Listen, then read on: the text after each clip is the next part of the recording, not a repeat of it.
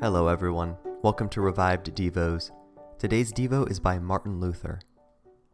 Let us prophesy according to the proportion of faith. Romans 12 6. Prophecy is of two kinds. One is the foretelling of future events, a gift or power possessed by all the prophets under the Old Testament dispensation and by the apostles.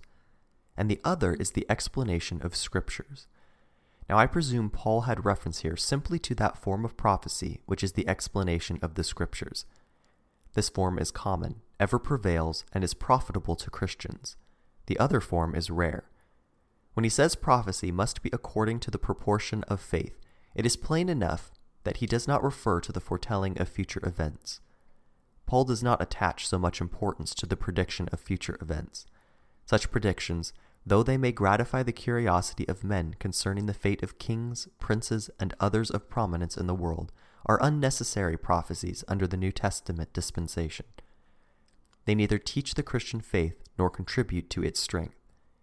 So, this form of prophecy may be regarded among the least of God's gifts.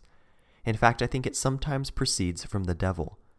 But the ability to explain the Scriptures is the noblest and the best prophetic gift.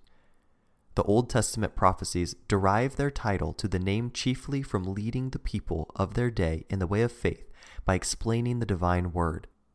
These things had much more to do with their title than the fact of their making occasional predictions concerning earthly kings and temporal affairs. The faith where their prophecies conformed is perpetual. Paul recognizes faith as the controlling judge and rule in all matters of doctrine and prophecy. To faith, everything must bow. By faith, all doctrines must be judged and held. You see whom Paul would make doctors of the Scripture, men of faith and no others. These should be the judges of all doctrines. Faith is and must be Lord over all teachers. Popes, councils, and all the world with their doctrines must yield authority to the most insignificant Christian with faith, and his decision of their doctrines and laws is to be accepted it is inconsistent to reject the judgment of him whom God himself teaches.